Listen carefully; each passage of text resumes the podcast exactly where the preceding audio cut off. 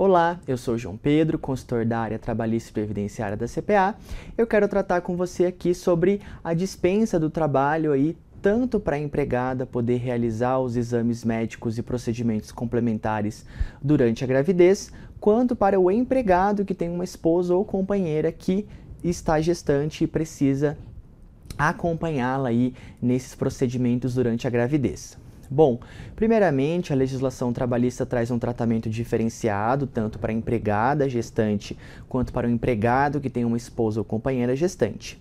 Num primeiro ponto, para a empregada gestante, existe previsão no artigo 392 parágrafo 4 inciso 2 da CLT, que vai trazer aí o período de uh, ausência do serviço pelo tempo necessário em no mínimo seis consultas ou procedimentos médicos durante o período de gravidez.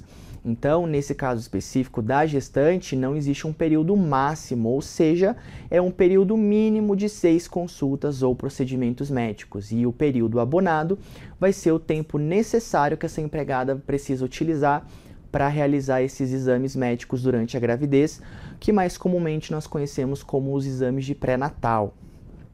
Por outro lado, para o empregado que tem aí uma esposa ou companheira gestante, existe previsão também na CLT, dessa vez no artigo 473, inciso 10, que vai falar que o empregado pode se ausentar do serviço pelo tempo necessário para acompanhar sua esposa ou companheira em até no máximo seis consultas médicas ou exames complementares durante a gravidez. Então, diferentemente da empregada gestante, o empregado que acompanha sua esposa ou companheira gestante tem até no máximo seis consultas médicas para acompanhá-la e ele vai ter abonado o tempo necessário que precisar ir para acompanhar a sua esposa ou companheira.